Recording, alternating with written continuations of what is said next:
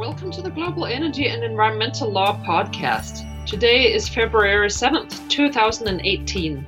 My name is Marianne Dellinger. I'm an associate professor of law with the University of South Dakota School of Law. In this podcast, I interview attorney and activist Maya Van Rossum, who's the author of The Green Amendment Securing Our Right to a Healthy Environment. This book discusses a pioneering new legal strategy to fight growing pollution problems, including drinking water contamination, air pollution, deforestation, and climate change, by adopting constitutional green amendments that guarantee a safe and healthy environment.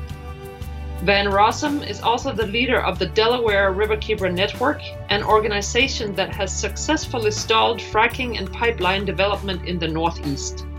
The Delaware Riverkeeper Network initiated For the Generations, a project that provides a guide to creating an environmental rights amendment of the constitutions of every U.S. state. This veteran environmentalist used the Constitution in Pennsylvania to take on and beat big fossil fuel industries and demonstrated how these amendments could change the legal landscape in relation to crises such as Flint, Keystone, and beyond. Van Rossum believes that environmental rights are a fundamental human right, just like free speech and the right to private property.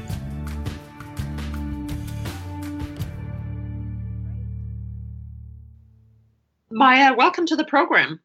Thanks so much for having me. Could you explain to the listeners what a green amendment is and how you think adding one of those in every state's constitution will help defend environmental protection initiatives?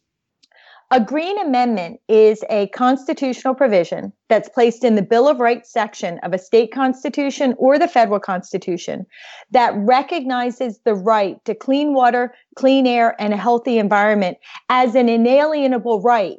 And as a result, protects that right the same way we honor and protect other fundamental freedoms that we hold dear, like, for example, the right to free speech, the right to freedom of religion, private property rights, other rights like that. Mm-hmm. You're recommending that um, each state should adopt one of those, and a few have. But um, how do you think, or why do you think it's better that each state adopts such an amendment, or uh, do you think maybe protections at the federal level might work better? So we need state constitutional provisions because they will oversee what is happening at the state level and in state governments. And we need a federal constitutional provision because that is what can and would oversee what the president is doing or the Congress is doing. So it's not one or the other. We really need both. And we need green amendments in every state constitution and then ultimately at the federal level. And we need green amendments because our current environmental laws and regulations are really failing us. And all anyone has to do is take a look at the headlines in the news and you can see that. And these are just a few headlines that that a quick Google search called up for me. Air pollution is still killing people in the United States. Koch Industries plant pollutes streams, poisons residents. Which pollution is more deadly? China's air or West Virginia's water. So we can see from these headlines that, you know, the environmental laws that we have in place really are not doing the job of protecting water quality, clean air, the healthy forest and the healthy waters, uh, the healthy wetlands that we need to support healthy lives, healthy economies, and the quality of our lives. If we had a constitutional provision, it would p- provide a higher level of protection for our environment. And so even if a state governor or the president or the Congress said that their approval of some pollution discharge complied with every piece of legislation and every regulation on the books, if somebody who, who would be harmed by that decision could come back and say, Whoa, you're complying with the law. But by issuing the permits that allow that industrial operator to spew that pollution into the water or into the air, you would be devastating my life. You would be um, subjecting me to cancer causing toxins, for example.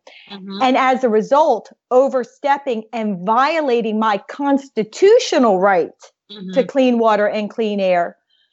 You now have a way to hold those government officials accountable because even though they've complied with the laws on the books, they haven't complied with their constitutional obligation to protect your right to clean water, clean air, and a healthy environment. So it's a higher level of protection that umbrellas over everything we have in place today and really ensures that we are not just recognizing, but protecting the right to a healthy environment as an inalienable right. That's very interesting. And some countries have done just that, right? They have very strong uh, environmental protections in their constitutions. How do you think uh, lessons from some of those countries can be applied to us? Yes, we do see that the United States of America is really way behind the times when it comes to recognizing and protecting environmental rights. And we do have other nations that recognize and protect the right to a healthy environment in their constitutions. And as a result, are giving a heightened level of protection. But we actually don't have to look overseas to see the power and importance of actually having a constitutional provision. Here in the United States of America, we have two states that do have a Green Amendment um, on par with what I am talking about, the kind of Green Amendment that I'm talking about. That's the state of Pennsylvania mm-hmm. and the state of Montana. And mm-hmm. what we can see in recent years as a result of those green amendments that we are getting higher cons- uh, higher environmental protection as a result of those constitutional provisions in those two states. Mm-hmm. Other than those two, um, we don't have green amendments in states across the nation, and we certainly don't have one in the federal constitution. So there's plenty of opportunity to do more and to do better here in the United States of America. And that's interesting, but do you think it's realistic uh, to hope for these changes in today's political climate that seems to be geared more right now, at least towards you know big business and you know profits, things like that? I think we are well primed to pass green amendments in states across the nation and ultimately at the federal level. Because while we have people in the legislative halls at the state level and at the federal level that are very inclined to do whatever it takes to service big business and big industry and help them receive big profits at the expense of the rest of us and at the expense of our environment. We also have people across the nation who are experiencing the devastation of environmental contamination. The story of Flint, Mission, Michigan is a perfect example where there the quality of the water was sacrificed and people's healthy lives have been devastated and damaged, not just current day, but well into the future. The chil- those children that have been impacted by that lead contamination will feel those ramifications well into their future. That is not a fair sacrifice. That is not an appropriate sacrifice. And that is a sacrifice of those children that I think everyone, everyone is appalled by. We see those kinds of stories across the nation.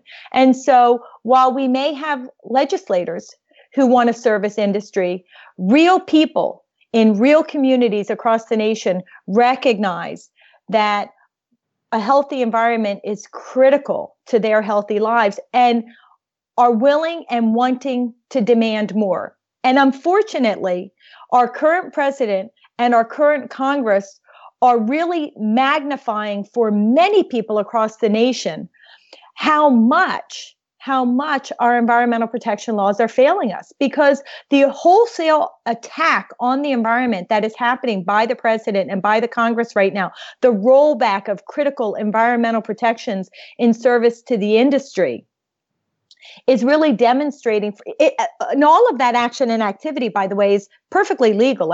Um, it, it's happening right. while we have all of these environmental protection laws so while it, it is absolutely legal, but it is absolutely immoral and wrong. And people can see that. And what a Green Amendment at the federal level would do would provide a critical and right now missing check on all of that power. And people can see that and recognize that. So the current attacks on the environment that we are seeing at the federal level is really just highlighting for people across the nation how important it is to have something more, to have something better. And I believe that something more and that something better are green amendments in our constitutions across the nation. That sounds good. Can you discuss the constitutional approaches you're taking to protecting the environment in your day to day work life? In the Commonwealth of Pennsylvania, we actually have a Green Amendment of the kind that I'm talking about. It is a constitutional provision in the Bill of Rights section of the state constitution that recognizes the people's right to pure water, clean air, and a healthy environment and makes very clear the obligation of government to protect those environmental rights. The provision was actually passed decades ago, but was very early on um, suffered at the hands of an inappropriate Supreme Court decision, which rendered that constitutional provision a mere statement of policy, really robbed it of its substantive force and effect of law.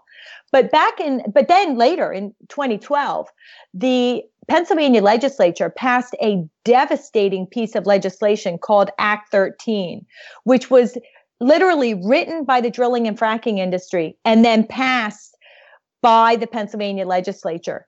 And Act 13 did a lot of bad things, but amongst the bad things that it did was that it mandated that drilling and fracking operations be allowed to happen in every part of every community in the Commonwealth of Pennsylvania, including historic preservation areas, environmental protection areas, agricultural areas, even in our residential communities. In fact, Act 13 mandated that a drilling and fracking well pad be allowed to be built as close as 300 feet from people's homes.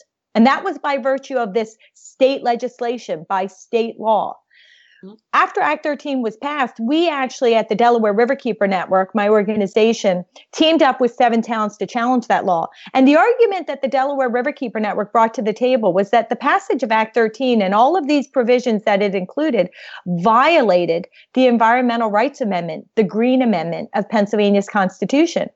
And in reaction to that tremendous overreach by the industry and the Pennsylvania legislature in service to the fracking industry, and in recognition of how the Environmental Rights Amendment had in the past been um, inappropriately interpreted by previous iterations of the Pennsylvania Supreme Court, the current Supreme Court at the time, that was in 2013, actually declared critical provisions of Act 13, the kinds of provisions that I just talked about, to be unconstitutional because they violated the environmental rights of the people of Pennsylvania.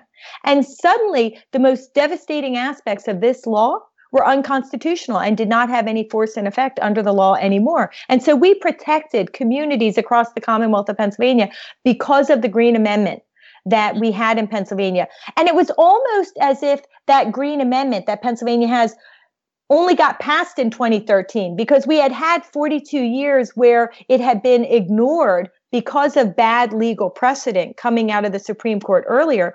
But in 2013, the Supreme Court reinterpreted the provision, breathed legal life into it. And as a result, we provided critical protections to communities across the Commonwealth. And ever since that decision, we have been using the Green Amendment of Pennsylvania to further strengthen and enhance the constitutional right to a healthy environment that the people of Pennsylvania now have. That sounds great. Your initiatives are mainly legal ones. It sounds like. Can you talk to us about what, who some of your allies are? And I don't know if I would say you have any, you know, enemies, but you know, who's pushing back against these steps that you're taking legally, and who are your legal allies? So at the Delaware Riverkeeper Network, we we do a lot of litigation, but all of our litigation is preceded by strong advocacy and grassroots organizing and trying to get communities informed and engaged in fighting for protecting for their healthy environments. And it's only when our advocacy fails us. Mm-hmm. Um, and we find ourselves in a situation where we have a law that was misinterpreted or misapplied by government agencies that we will then take the step to um, proceed with litigation. Okay. And that's what happened in the action in the um, action against Act 13.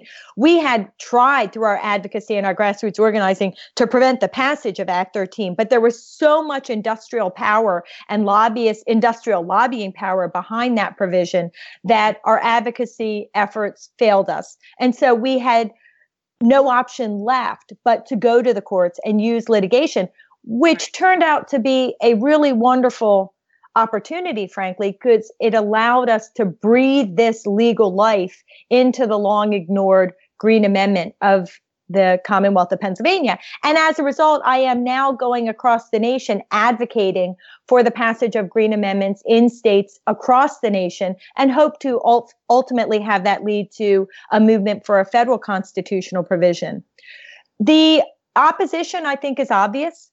It's industrial operators, it's frackers, it's drillers, it's developers who don't want to develop in the right way. They just want to develop how they want to develop, regardless of the flood impacts or the drought impacts or the other devastating harms that, that result from inappropriate development in the wrong places.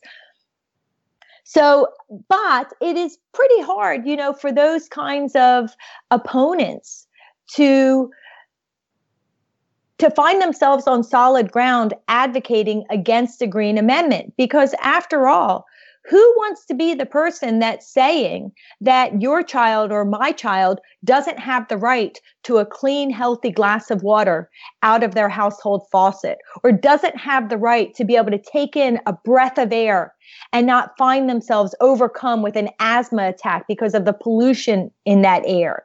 You know, in industrial operators, um, you know, are in many instances rightfully too embarrassed to mm. take that position publicly. So they tend to do it behind closed doors, but there mm-hmm. are plenty there you know there are p- plenty of of opponents, but I think there are many more people mm-hmm. who want to rise up together and secure their their right not just a law to um, talk about environmental protection, but a real recognition that we as people here on this earth have a fundamental, inalienable, inherent right to a clean and healthy environment. And that we want and deserve to have that right both recognized and protected at the highest levels of the, of the law. The way we protect our right to free speech and freedom of religion. So I think we can overcome the opposition with this Green Amendment movement uh, mm-hmm. once we get that ball rolling. Mm-hmm. Sure. And uh, pushing back a little bit or playing the devil's advocate a little bit about what you're saying, surely even some of these bigger industrial developers and you know the people behind it also surely want a clean environment clean water to drink themselves and so forth uh, don't you think so it's maybe a matter a matter more of a matter of them you know primarily maybe protecting corporate interests and profits and so forth but if you ask each individual person privately don't you think that he or she would also agree that you know we, we all want a clean environment and safe water and so forth? Um i agree with you absolutely and i've had myself i've I found myself plenty of time sitting across the table from some developer or industrial operator and heard them say just that very sincerely. I have children. I want clean water and clean air too. Right. Um, but that's not what we're talking about, they will say to me. But the fact of the matter is, in that moment, in those negotiations at that table, that is actually exactly what we're talking about. Unfortunately, um, while they are very interested in having clean water and clean air for themselves and their children, they are also very willing to pursue industrial operations that result in pollution that will sacrifice some other family's child or some mm-hmm. other family's heir so mm-hmm. that they can pursue their corporate profits. And that's just immoral and wrong.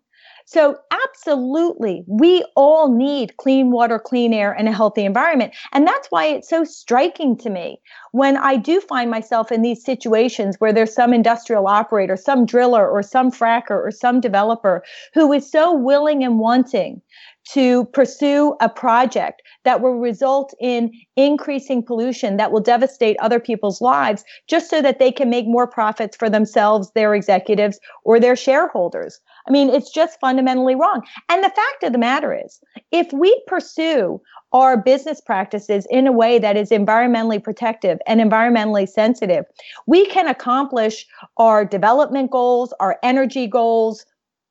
Um, uh, we can accomplish all of our goals yeah. while at the same time protecting our environment and not just protecting our environment, but enhancing our economies and enhancing jobs. Energy is a perfect example of that. If you pursue fracking for gas from shale, you devastate people's drinking water supplies, you pollute the air with hazardous air pollutants, you destroy the quality of life of the communities where that drilling and fracking is happening because of that pollution, because of the 24 7 noise, light, pollution that happens because of those industrial operations.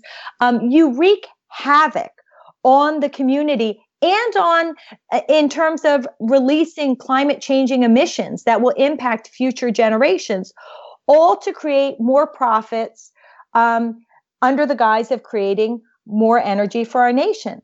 But if you were to instead invest that same money in a clean energy um, pathway in a clean energy solution you would not only create the energy you need but you would also protect the water and protect the air and protect quality of, of life in those communities. And you would actually also create more jobs, more sustainable jobs, more enduring jobs. There's lots of research to show that for every million dollars invested in a clean energy strategy versus a dirty fossil fuel strategy like fracking for gas, you create three to five times the number of jobs. Mm-hmm. So it really is a win win win. You can have good energy, all the energy you need. You can have a healthy environment. You can strengthen and enhance local jobs and local economies. Mm-hmm. Um, and and be on a much, much better pathway for protecting both present generations and future generations all the way around than if you hop on that dirty fossil fuel path. And you have a story there is a similar story like that whether you're talking about development or you're talking about creating materials or products or you name it. If you do it the environmentally responsible way you will accomplish your goal and protect the environment and make profits all at the same time and I agree completely that uh, there's a lot of science and research showing that uh, what you're just saying right now is true.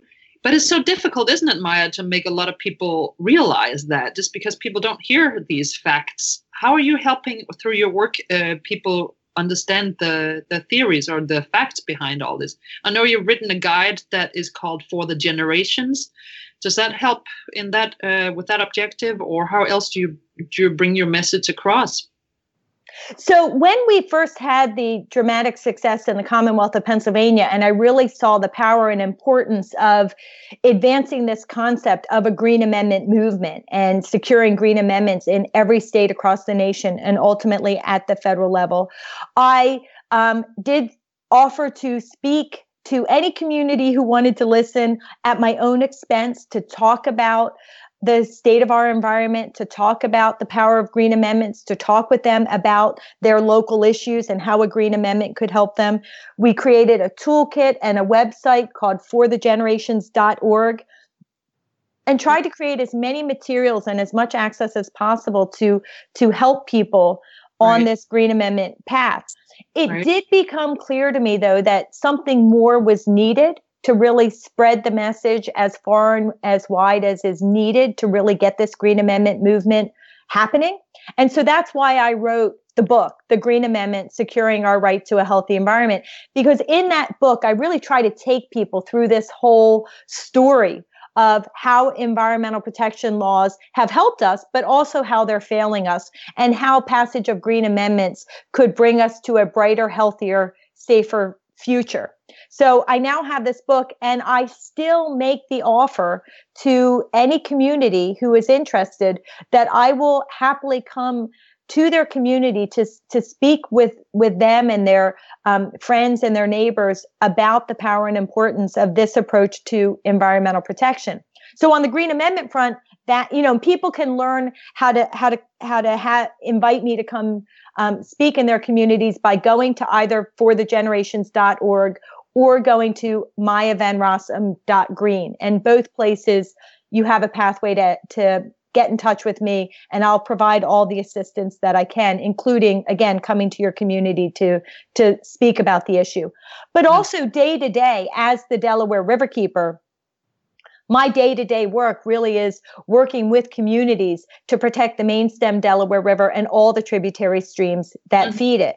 Mm-hmm. And so I go into communities, I help them get organized, I help them learn how to testify, I help, I help them get access to scientific data and information, I help them to understand the law and really put that all together in an effective advocacy campaign that they can use to protect their communities from whatever impending environmental harm they are facing, whether it's drilling and fracking or a pipeline project or a compressor station, inappropriate development, or any kind of industrial oper- operations that would um, harm the quality of their lives, the quality of their environment, and their own health and safety. Right. And do you see that as the two main ways that ordinary Americans can defend their right to a clean environment, namely advocacy campaigns, as you mentioned, and potentially followed up by legislation? Or is there anything else people can do? Uh, I, people really have to get involved in one way or another. Um, people have different levels of capacity for you know how much time they can invest or how much of themselves they feel that they can invest in getting involved in environmental protection. Um, but there is a role for everyone, regardless of of what the opportunity is for you on a day to day basis to actually get involved. What I really recommend to people is um, begin by seeing what's happening in your own community. Look at your community website, read the local newspaper, try to identify an environmental issue or an environmental threat or an environmental concern that resonates with you because some people are more concerned about the air and some people are more concerned about the animals for example. Some people are more concerned about the the threat to their children. Some people are more concerned about bigger picture um, things like climate change and the threat to future generations and the future of the earth. So people need to just identify that threat or concern that's playing out in their own community or their own state that resonates with them.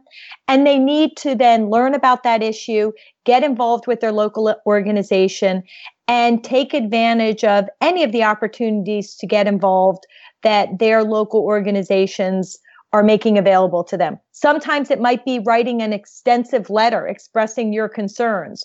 Sometimes it might be testifying at a hearing. Sometimes it might be writing an opinion piece. Sometimes it might just be making um, a few phone calls over the course of five or 10 minutes to tell a legislator how you want them to vote on a particular issue. And sometimes it might just be making a meaningful donation um, in terms of your own budget, whether that's $10 or $100 to mm-hmm. the local organization um, that's working on this issue to help them carry forth the good works and the good messages that you believe in. There really is, there's time and opportunity for everyone. People just have to figure out what that means for them and find a way to meaningfully get involved. Great, that sounds good. Maya, do you want to once again mention the two websites you mentioned before? So, if people want to learn more about the Green Amendment movement um, and how to seek and secure green amendments in their state or to get in touch with me so I can talk with them about this issue and come out to their community to speak, they can go to either for the generations, that's F O R, for the generations.org or mayavanrossum.green. Both of those websites have resources for folks to get informed, engaged, and connected with this very important issue. And one thing that's really important for um, people to know, at least important to me, is that I don't make any profits. I don't get a single dime from any book that is sold as part of all of this work. Every penny goes back to advancing the Green Amendment movement and protecting our environment. So it's just personally important um, to me that people understand that. So just buying the book help it helps advance the good cause for the environment. Great. Maya, thank you very much. Thank you. I really appreciate the opportunity to speak with you. Sure, you're welcome. Thank you for listening to the Global Energy and Environmental Law podcast.